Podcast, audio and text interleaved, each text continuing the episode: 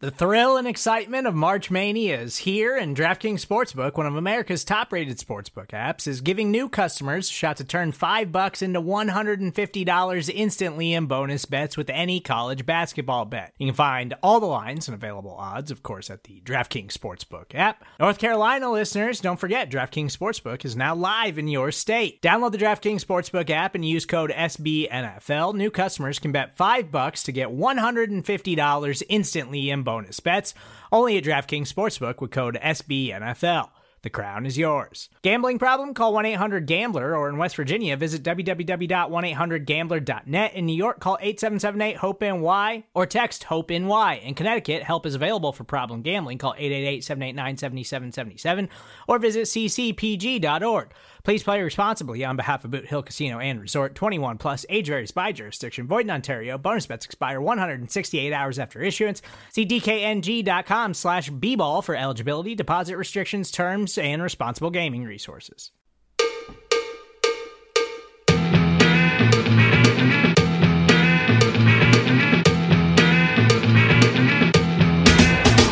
Start! You can call me Bruce. Bruce Nolan is standing by. Hey, Wacky Bruce! Coming to you from an undisclosed location, this is the Bruce Exclusive. And here's your host, Bruce Nolan.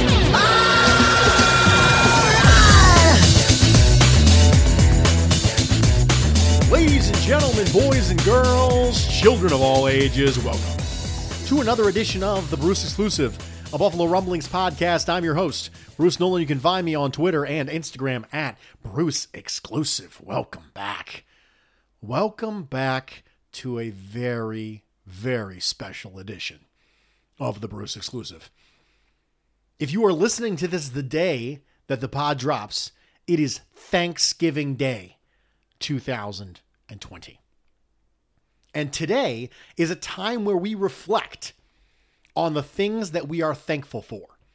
And so we're going to have a little section of this pod at the very beginning where I will reflect on the things that I am grateful for. And then we will get into something I'm very excited about. I have been working on a project for a very, very long time in the attempts to better measure quarterback play, recognizing that there are many different holistic metrics out there that are intended to govern our opinions on how well a quarterback is playing overall. This is one of those pods that actually has only a slight bit to do with the actual Buffalo Bills. This past offseason, I did a line of podcasts, a podcast series on football myths. This upcoming year, I have a different plan for off-season podcast series. And I've said before that really I'm a football fan who just happens to have a rooting interest in the Buffalo Bills. And this is going to be a pod like that. And so we are going to talk about football and we're going to talk about quarterbacks. But before we do that, I would like to say that this Thanksgiving, one of the things I am thankful for is I'm thankful for you. I'm thankful that you click on this podcast every week. Thousands of you do it.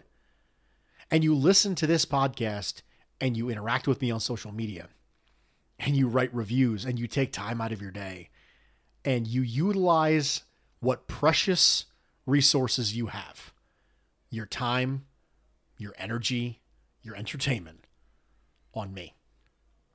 And that is an extremely humbling thing.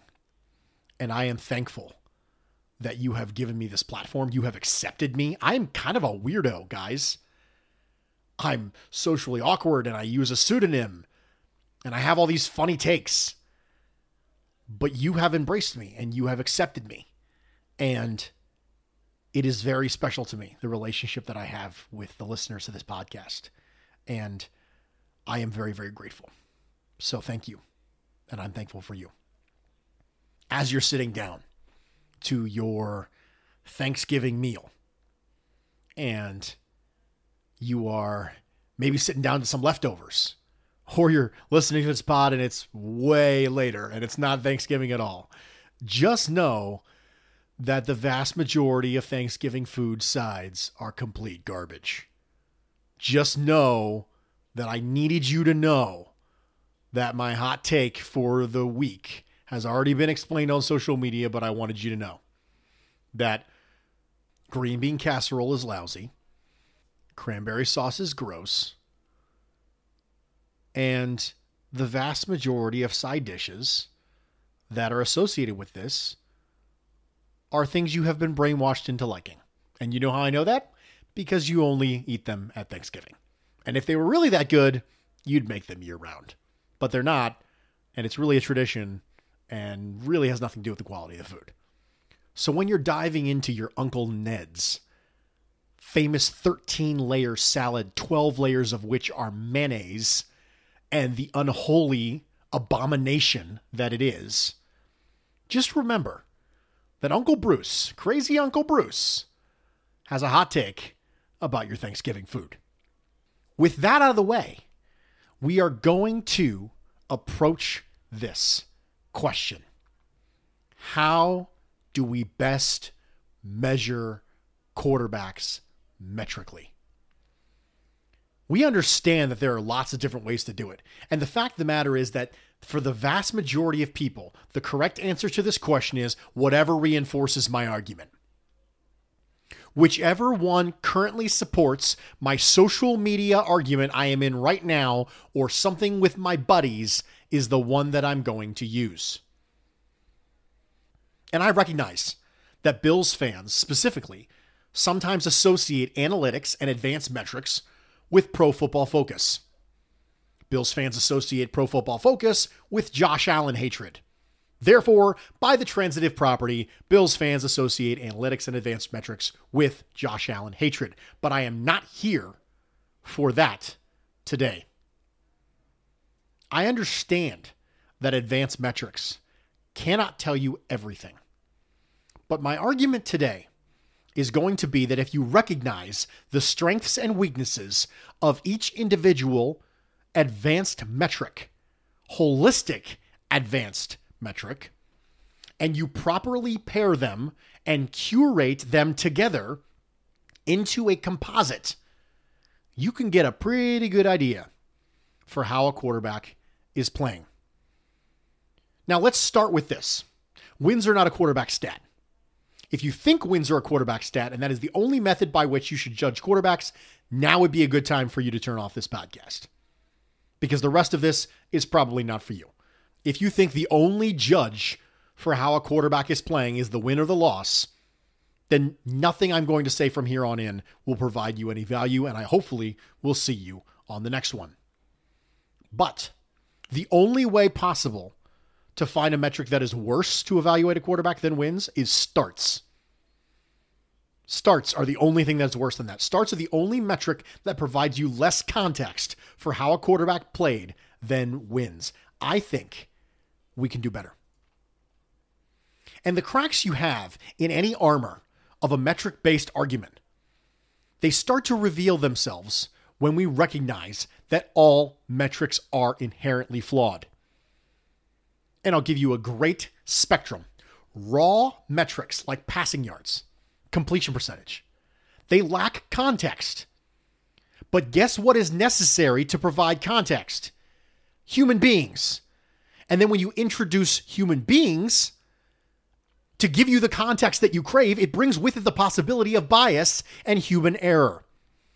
Well, Bruce, we could use a raw ratio, yards per attempt, Sure, that makes us feel better, but it still doesn't provide the context that comes from things like drops and average depth of target. In addition, you are now cutting off a volume component where if someone has five passes and averages eight yards attempt, they are not nearly as valuable as someone who had 30 passes and averaged eight yards attempt. So you're getting an efficiency associated with adding a raw ratio to it, yards per something interception percentage, touchdown percentage. You're getting that denominator that's important. But then you're losing out on other things that raw statistics provide you. Well, Bruce, we could go farther, use mathematical formulas like passer rating or average net yards per attempt. Those formulas were created by human beings, folks, and they have weights in them. There's weighting given to each underlying submetric that is represented in a way that the human creating the formula deemed necessary. You have again added human involvement. There is no way to avoid either lack of context or human involvement. You cannot have your cake and eat it too. It's not possible because the things that are necessary to provide the context were created by a human, or weighted by a human, or evaluated by a human, or marked by a human.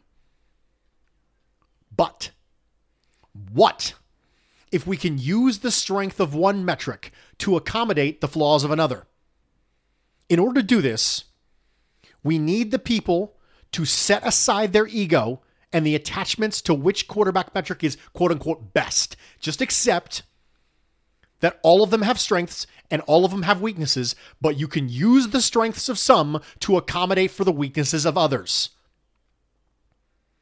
In addition, you have to recognize that some of these metrics cannot be calculated by an average user because their formulas are not public.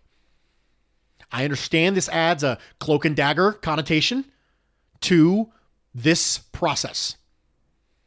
But the presence of other, more transparent metrics alongside the ones that are a little bit foggy can help us identify any outliers, which further strengthens the usage of multiple metrics instead of one.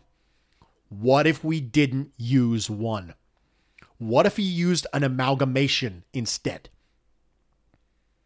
Before we go any deeper, please note that by the time you're listening to this podcast, you very well may have read the outline for this podcast, which occurred in an article that I wrote which is 3,810 words long on BuffaloRumblings.com. It is the longest article I have ever written. It is my thesis project that I have been working on. I hope that you will go back and read it. It is very, very similar to this podcast because that is the outline I am using when talking about this right now. I mentioned the word holistic metric earlier. Let's define that real fast. We are only going to use holistic metrics for the purposes of this exercise. We are going to create an amalgamation using holistic metrics. What is a holistic metric?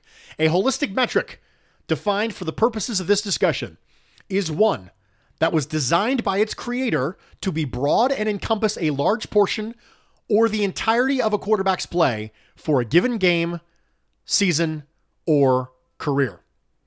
They typically take many factors into account and are intended to be wide ranging. For the purposes of this test, I have selected the following holistic quarterback metrics to utilize and throw in the pot and create a stew to create a new holistic composite average of advanced quarterback metrics. I will take you through them now. The first metric we are going to use. The first ingredient we will throw in the pot is average net yards per attempt obtained from Pro Football Reference. This metric is a mathematical formula with a small amount of human intervention. It does exactly what its name suggests. It calculates the average pass yards that are gained by the team every time the quarterback drops back to pass. You will notice that there is a weight added for touchdowns and interceptions. This is the human intervention. They have a fantasy football almost component to this because they have to account for how much in the yardage mark is a passing touchdown worth. This is based on research from Chase Stuart of the Pro Football Reference. The strengths and weaknesses of this metric are as follows. The strength is number one, it has minimal opportunity for human error. The only human involvement in this is the weighting associated with injecting a yard calculation for touchdowns and a yard penalty for interceptions. That's it. There is no other human involvement. The weaknesses are very similar to a lot of other metrics. This one does not entirely isolate the play of the quarterback at the micro level.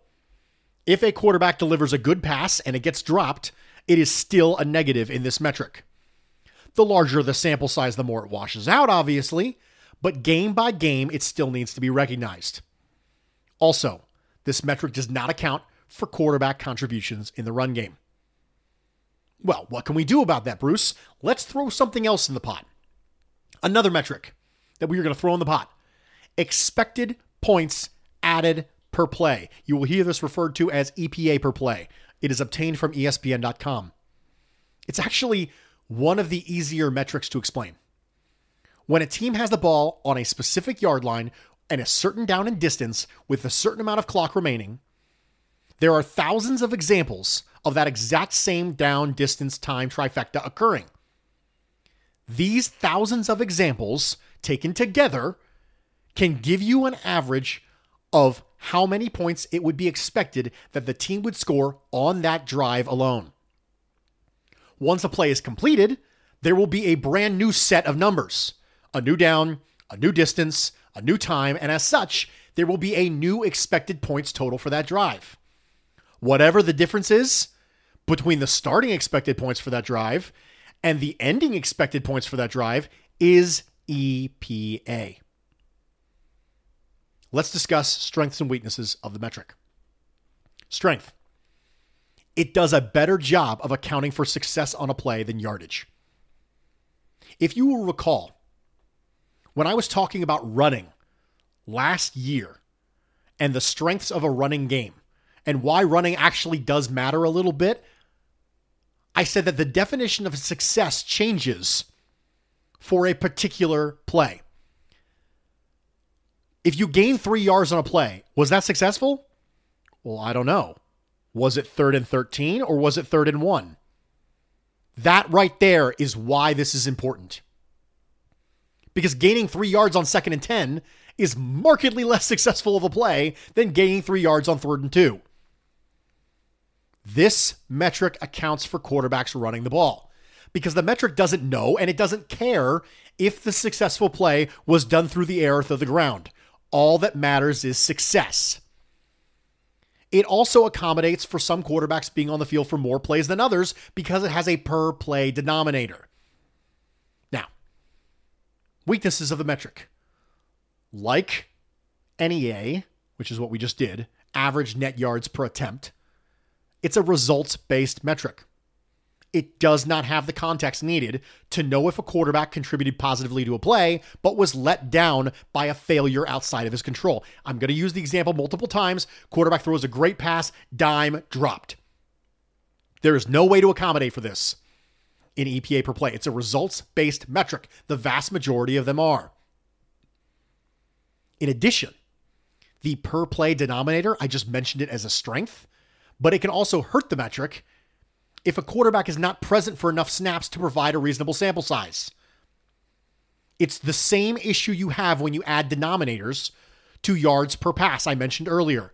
If you have someone who has an EPA per play that's really good and they've only been on the field for 15 plays, that has to be accounted for. So there has to be a sample size issue that has to take into account this. Otherwise, you can mess up your numbers. Next, the following metric is the next one to be dumped into the pot of this amalgamation, this stew that we're making right now. Total QBR obtained from ESPN.com. This is ESPN's proprietary metric. I have referred to in the past as EPA. Take the basis that was established in your head of the knowledge of EPA per play that we just talked about. Now, take that, but attempt to mitigate the weaknesses that have started to pop up. You assign credit and blame across different position groups for a given play based on factors such as how far the pass travels in the air, what percentage of yards were gained after the catch, and whether the quarterback was under pressure. Example Quarterback throws a five yard out route to a receiver who has two yards of separation from the nearest defender.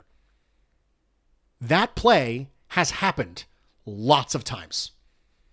And QBR can give an expectation of the way that play might go forward based on the way it's gone every other time it's happened.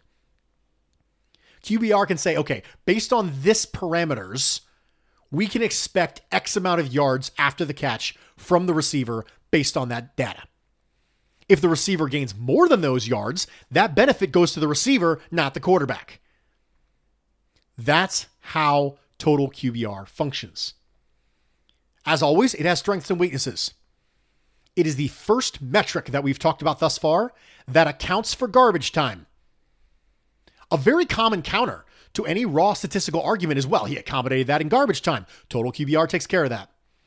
It judges win probability at the time of the snap, and if the chances of the victory at the time are incredibly slim, the value of the play as assigned to the quarterback is lessened. Total QBR accounts for quarterbacks rushing, which is good, and a timely third down conversion by a running quarterback is better reflected in QBR than any metric we've talked about. Because we would view that as a big play. So, those important third down plays that push the things forward, everybody talks about third down conversion ratio. One of the ways that a quarterback can really positively affect a game is by being good on third down. QBR better represents that than any of the metrics we have discussed thus far. It does have a weakness. Total QBR is an efficiency statistic, not a value statistic, which means if somebody's really efficient and they drop back to pass 12 times and they have two designed runs, they may have a great QBR, but they didn't necessarily have a large impact on the game because the amount of plays when they were entrusted to making a play was so small. It's an efficiency metric. We are going to take a quick break. We are going to come back. We are going to finish making this stew and see what we come up with. Stick with me. We'll be right back. Welcome back, everybody, and thank you for joining me for this edition of the Bruce exclusive of Buffalo Rumblings podcast. I'm your host, Bruce Nolan. You can find me on Twitter and Instagram at Bruce Exclusive. Welcome back. We are in the middle of making a stew, and hopefully it tastes like something delicious on the back end. Because we are throwing a bunch of ingredients into this stew and the ingredients are quarterback holistic metrics. Thus far, we have added average net yards per attempt obtained from Pro Football Reference. We have added expected points added per play obtained from ESPN.com, and we have added total QBR obtained from ESPN.com. But we're not done. The oldie, the goodie, the classic is getting added next. Passer rating. I obtained this from Pro Football Reference. Passer rating has been around for a long time. It is the OG of holistic quarterback metrics. It was adopted by the NFL in 1973 and is still used today.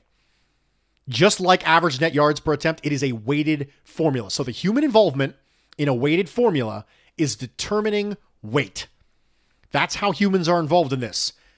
They take a group of raw statistics. They assign each bucket of them weight based on what they think is most important, and that is a weighted formula. A human being doesn't intercede in this metric every time it's run. They interceded one time when it was created and then never again. In this case, the scale goes from 0 to 158.3 on passer rating. I am not going to read you the formula. I know what it is. I put it in the Buffalo Rumblings article. The piece is called Opinion, a quarterback metric amalgamation for your consideration. Go read it. I am not going to read you the formula for passer rating because, quite frankly, this is already a podcast about metrics and I really don't want to put you to sleep. But the important thing to take away is that the raw ratios that are used to make up passer rating, completions per attempt, yards per attempt, touchdowns per attempt, and interceptions per attempt are each applied a weight based on the perceived value of the creators back in the 1970s. Pete Rozelle was the NFL commissioner. He actually went to them and say, "Hey dude, can you help me develop a better system for measuring quarterbacks?" Passer rating, like everything else, has strengths and weaknesses. The strength is of course what I've already talked about. The only human involvement in passer rating is the human decision on the weighting of individual raw ratios. In addition, there is another strength. The test of time matters. This metric has been used for a long time. And if you look at the all time passer rating leaders, right, names like Aaron Rodgers, Deshaun Watson, Russell Wilson, Drew Brees, Dak Prescott, Tony Romo, Tom Brady, Steve Young, you will see how passing has become more efficient since this metric was determined If you look at average passer rating by decade, it keeps going up.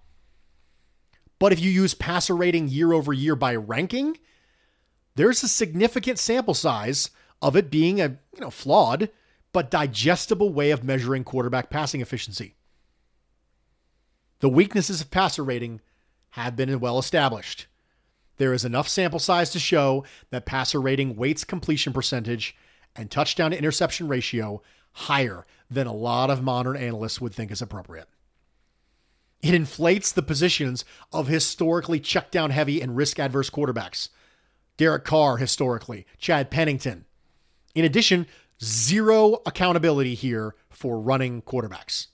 It's not weighted for garbage time. And again, it does not account for a great pass drop by a receiver. It also does not recognize that the quarterback has a role in taking sacks. Sacks are partially a quarterback trait. Strengths, weaknesses. But wait, there's more. Defense adjusted value over average, otherwise known as DVOA, is making its entrance into the stew pot. It is the least transparent metric on this list, but oddly enough, probably the easiest to explain. DVOA measures success in a team's efficiency by comparing success on every single play to a league average based on situation and opponent.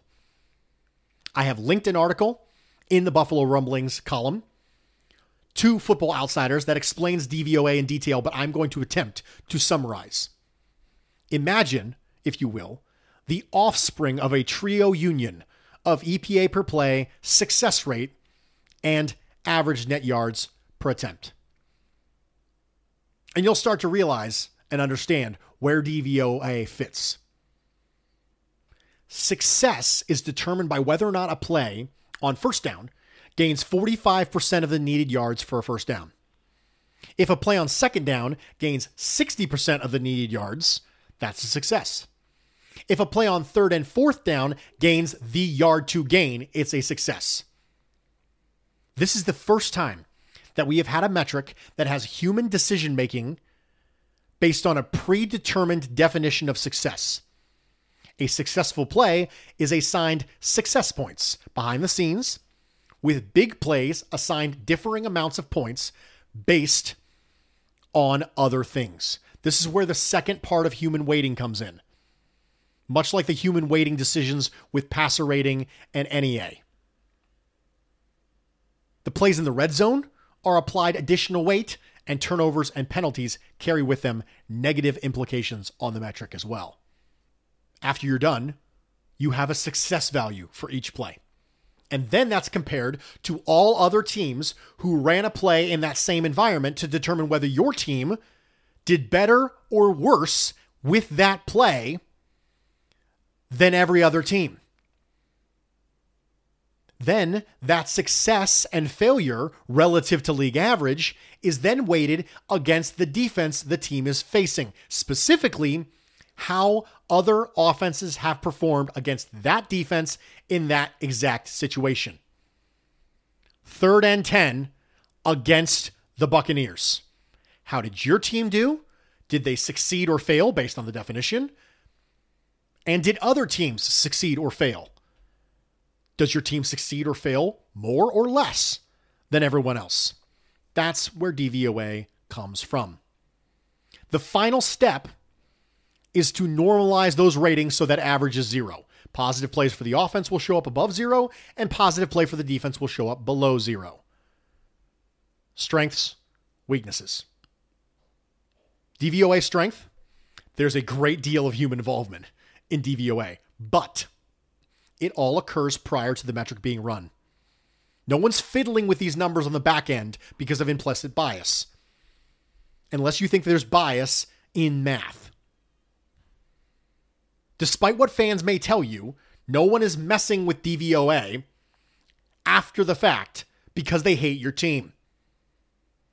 It also attempts to incorporate an extremely large number of variables. It is a wide net. It is more ambitious in its scope than any metric we have talked about thus far on the list.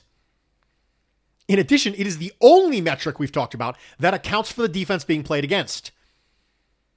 which adds a valuable check to our rapidly expanding composite. So, a couple arguments that people come back at.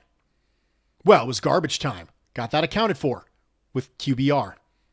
Well, he was against a bad defense. Got that accounted for. DVOA. In addition, this metric has weights built in for playing from behind or with a lead in fourth quarter, again helping the garbage time metric, and also games played indoors versus outdoors, which again further adds to the breadth of the value. A lot of the things that you use as excuses in arguments have been accounted for thus far in our stew that we're creating. But it's got weaknesses. The first one is that any metric that incorporates a success rate carries with it the idea that there are situations in a game where the definition of success does not revolve around only gaining the maximum number of yards. Chief among them, plays that are designed to kill clock. Also, because this metric counts defensive pass interference as a pass play, a quarterback who makes an ill advised throw into good coverage and then they're bailed out by a super aggressive cornerback or a flag happy official, it doesn't reflect on the quarterback the way it should. DVOA attempts to rectify a lot of issues, but ultimately it's still a results based metric, and it carries with it the weaknesses associated with that. Pro football focus grade. I can literally hear your groans from here. I don't hate Pro Football Focus grade. I don't hate any of these metrics. I recognize their strengths and their weaknesses, and that's what we're going to do. I have mentioned multiple times that a well placed throw from Josh Allen that is dropped by the receiver is not accounted for in any of these metrics. Guess which metric will give Josh Allen credit for that throw where no one else will? PFF grade. I mentioned in the opening that human context added to metrics adds the possibility of human error and human bias. If we only use PFF grade in a vacuum to measure, we are obtaining that context, great. But we are bringing with it human bias, human error, which is why we're not using it in a vacuum. We are using it as a part of a composite. PFF grading does not utilize any formula. It is unlike anything else on this list. It is a film grade based on a set of predetermined rules. Now, it's important to know what those rules are. We could do an entire podcast on just that. Again, I have linked in my article, buffalorumblings.com, to the page where they talk about their grading system. But in short, each player is graded on a scale from negative 2 to plus 2 on every play, with 0 being average. Grade of 60 is considered to be average at the end of the game, and it's the point where all grading starts. Plays where the grader is very, very unclear of the intent of the player on that play is given a grade of zero as to not influence the score positively or negatively. Season long grades are not a composite of individual game grades because extra weight is applied for consistency. Strength. As mentioned, great throws that are dropped are accounted for in this metric and nowhere else. But the inverse is also true. If a quarterback makes a horrendous throw that is dropped by a defender, every metric utilized prior to this discussion about PFF grade will view it only as an incompletion, but it's not really an incompletion. It's only not an interception due to luck. If the quarterback makes a terrible throw and a defender drops it, from the perspective of the quarterback, that's a pick. Because the throw is still terrible. The throw is just as bad as it was if the defender had better hands. If the receiver has a ball placed right in his hands on a drag route, the play will be graded more positively than if the ball is crazy high and inside, requiring him to make an acrobatic catch. This is the main value of utilizing the PFF grade as part of this composite. It does something none of the other metrics do by introducing film into the equation and helping to add context. But there are weaknesses. PFF grades are not entirely devoid of results based influences, lest you be confused. The context and gravity of the play still influences the grade because a human being is doing it. In PFF's grading scale, the example used for a negative two play, which is the lowest possible grade, is quote 2009 NFC Championship game, tie game, field goal range. Favre throws across his body for an interception. End quote. If this throw occurs in the third quarter, when Favre's team is driving and they're up by seven, the play might get a negative 1.5 instead of a negative 2 because the gravity of the moment is affecting the grade, even though the effect on the game and totality might be identical. In addition, the subjective grading aspect adds a what should the player have done to all the quarterback plays, and there's volatility in that. I'll give you a great example. Say the quarterback's throw is altered because the receiver's leverage or coverage during the play. The receiver might not be on the same page with the quarterback. We have seen this as Bills fans. We saw it on the Stefon Diggs Josh Allen interception along the right sideline just a couple weeks ago. Comes out it's a miscommunication. How do I know that Pro Football Focus is grading it correctly? Miscommunications happen all the time.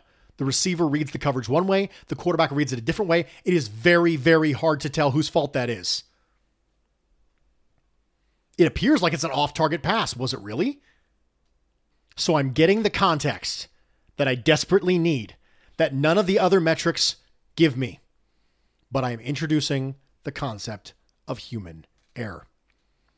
The final ingredient to our stew, our metric delicious stew, is completion percentage over expectation obtained from NFL Next Gen Stats. We had a discussion earlier about EPA per play. That will help you understand CPOE. When a quarterback throws a 15 yard dig route to a receiver with three yards of separation from the nearest defender and two yards of separation between the quarterback and the nearest pass rusher, that play has happened lots of times before in the NFL. That exact framework is not unique. And we know from all of that previous data whether or not each one of those plays ended in completion or not using that mass quantity of data will give us an expected completion percentage based on that particular throw situation. There are 10 different in play factors that are utilized to determine this. And then the quarterback being measured can have his actual completion percentage cross referenced against the completion percentage that would be expected based on the types of throws they were making, and it generates CPOE completion percentage over expectation. Strengths CPOE accounts for depth of target, receiver separation, and pressure, and the effects they have on the quarterback's basic ability to complete passage. But Bruce, his receivers weren't getting a separation, accounted for. Well, he throws the ball way down the field, accounted for. Well, he was under pressure, accounted for. If you'll notice, one of the things we are doing when we create this metric stew is I am trying to check the box for all the things out there that are common arguments against using raw statistics to measure a quarterback.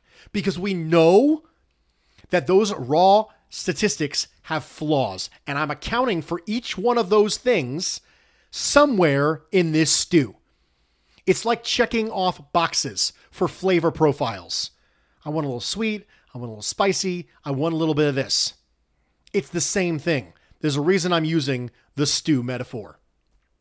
CPOE strengths, we already talked about it. High or low completion percentage is really heavily influenced by depth of target and offensive system. Well, he's captain checkdown. Of course, he's going to have that. This will account for that. All the people who hated when people used Josh Allen's completion percentage should love this because it helps to provide context. It has weaknesses, though. It's the least holistic metric on this list. It doesn't account for a ton of different items quarterback running, sacks, bad passes that are caught, good passes that are dropped. A lot of things that are included in previous metrics aren't accounted for here. We are using it specifically to cross off specific boxes. And we understand going into this that this is the least holistic metric, but it's utilized for a very specialized purpose. As you can see, every single one of these metrics carries with it strengths and weaknesses. And there isn't a one metric that can perfectly evaluate the play of a quarterback. It Doesn't matter if it's a game, a season, a career, it doesn't matter. You cannot use one of them. Because I just went through all the strengths and weaknesses. The correct takeaway isn't, Bruce, none of them matter. The correct takeaway is we should be using more than one. And that's the argument of this podcast. Use multiples. I have picked the ones, specifically, I did, to curate this stew to get good taste. The final step after you go through and get rankings for the quarterback for each one of these spots. What what place are they in for DVOA? What place are they in for PFF grade? What place are they in for EPA per play? What place are they in for CPOE? Get all of those and then get a composite average. The final product for Josh Allen, for example, looks like this. Before the games happened on Sunday, Josh Allen was ranked ninth in ANY/A, fifth in QBR, eighth in passer rating, seventh in DVOA, seventh in PFF grade, 10th in CPOE, fourth in EPA per play. That is a holistic composite ranking of 7.14. A reminder the lower that number is, the better. You don't want it to be 32. You're probably the worst quarterback in the league. If I told you, just eye test, Josh Allen was a top 10 quarterback, would you believe me this year? You should. He's played like a top 10 quarterback. This composite average says he is the seventh, roughly, best quarterback in the league. But it kind of tells a story. We can see that CPOA weights Allen the lowest. He's 10th in that metric because we know CPOA does not account for quarterback rushing. Josh Allen is a timely rusher. So again, you can kind of understand that there's a story being told because now we know what these metrics do well and what they don't. The information we just learned, the entirety of this podcast, I spent that time specifically so you would know how to read this.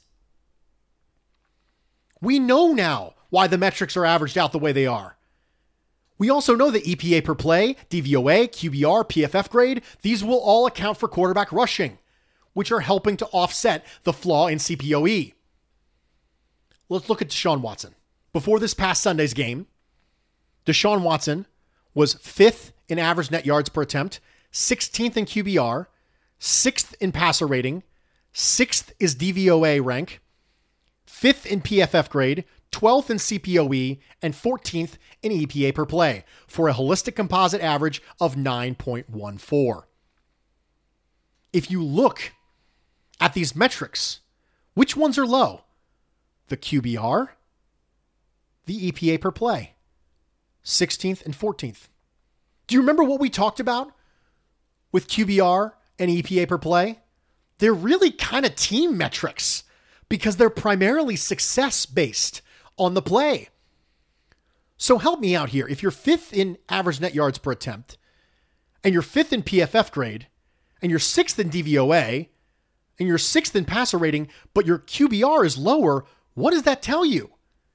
Deshaun Watson is a good quarterback who's being let down by a lesser team right now. That's the story that's told by this if you know what to look for in the metrics.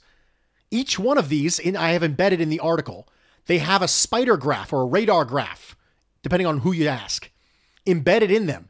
I specifically designed it so that in scenarios like this, it would look like a teardrop. Because math is funny, that's why.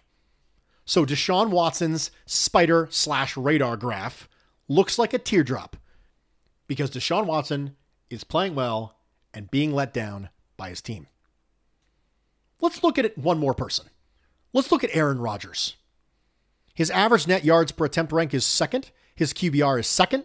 His passer rating is first. His DVOA is second. His PFF grade is first. His CPOE rank is 11th. And his EPA per play rank is second. That's an MVP caliber season, folks. That's what that looks like. Well, hold on. Bruce, you said CPOE was 11th. Aaron Rodgers is a player who consistently makes good throws, but not necessarily improbable ones. The number one player in CPOE is Russell Wilson, for context.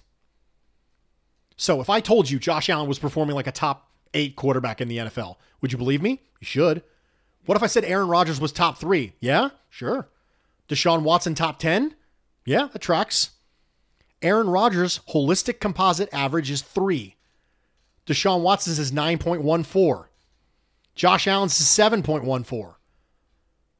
Seems to me like our composite average is doing a pretty good job. If you are willing to accept that every metric has flaws, you take the time to know what those flaws are, and then you utilize them in a composite to help you better evaluate quarterbacks, we can do this. We can get a better understanding for how a player at the most scrutinized position in sports is actually performing.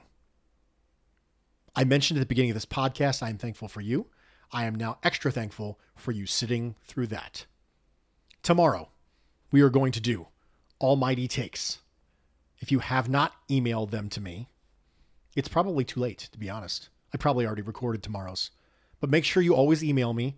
I am Bruce Almighty at yahoo.com with your Almighty Takes. For the next game, we will go through them. We will do Crumbling the Cookies for the Los Angeles Chargers. And until next time, that's the way the cookie crumbles. I'm Bruce Nolan, Buffalo.